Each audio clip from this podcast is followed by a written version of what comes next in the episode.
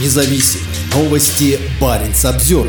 Последняя возможность попасть в Европу на российской машине закрывается. Норвегия стала последней европейской страной, закрывшей въезд для российских автомобилей, рассчитанных меньше, чем на 10 человек. Запрет на въезд вступает в силу со вторника, 3 октября, сообщается в опубликованном в пятницу днем пресс-релизе Министерства иностранных дел Норвегии. Норвегия вместе с союзниками и единомышленниками реагирует на жестокую агрессивную войну, которую Россия ведет против Украины. Важна эффективность санкций, чтобы максимально максимально ограничить доходы, необходимые российскому государству для финансирования войны, заявила министр иностранных дел страны Аникин Хьюитфельд. 32-летняя история поездок жителей Кольского полуострова на машине через границу подходит к концу. Для многих, кто живет недалеко от Норвегии, поездка в субботу утром за продуктами в соседнюю страну стала нормой. Машины начали ездить через границу в 1991 году, за год до распада Советского Союза. Норвежцы на Вольво или Фольксвагенах отправлялись в приграничный Никель, а в западном направлении навстречу им двигались «Жигули» и «Волги». Норвегия – единственный член шенгенской зоны, у которой есть сухопутная граница с Россией, который по-прежнему разрешает въезд россиянам с туристическими целями. Эстония, Литва, Латвия, Финляндия и Польша быстро ввели запрет на въезд машин с российскими номерами, когда 8 сентября ЕС обновили правила въезда. Норвегия не является членом Европейского Союза, но соблюдает большинство санкций, введенных в ответ на жестокую российскую войну против Украины. Опубликованный 8 сентября Брюсселем документ гласит, что запрет распространяется на любые автомобили вне зависимости от использования их в частных или коммерческих целях. Этим летом увеличился поток через границу на севере из-за поездок россиян в Европу транзитом через Норвегию. Это создало проблемы для Финляндии. На прошлой неделе финская таможня ввела круглосуточный контроль на границах с Норвегией, чтобы остановить проезд российских автомобилей.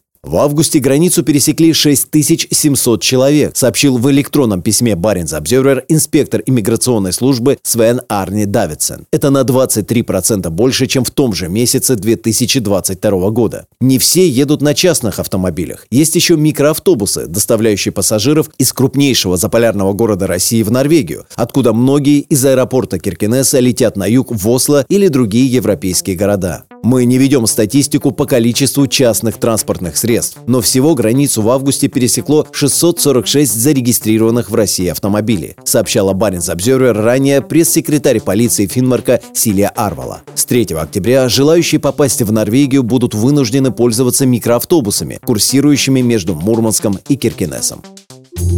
Баренц Обзервер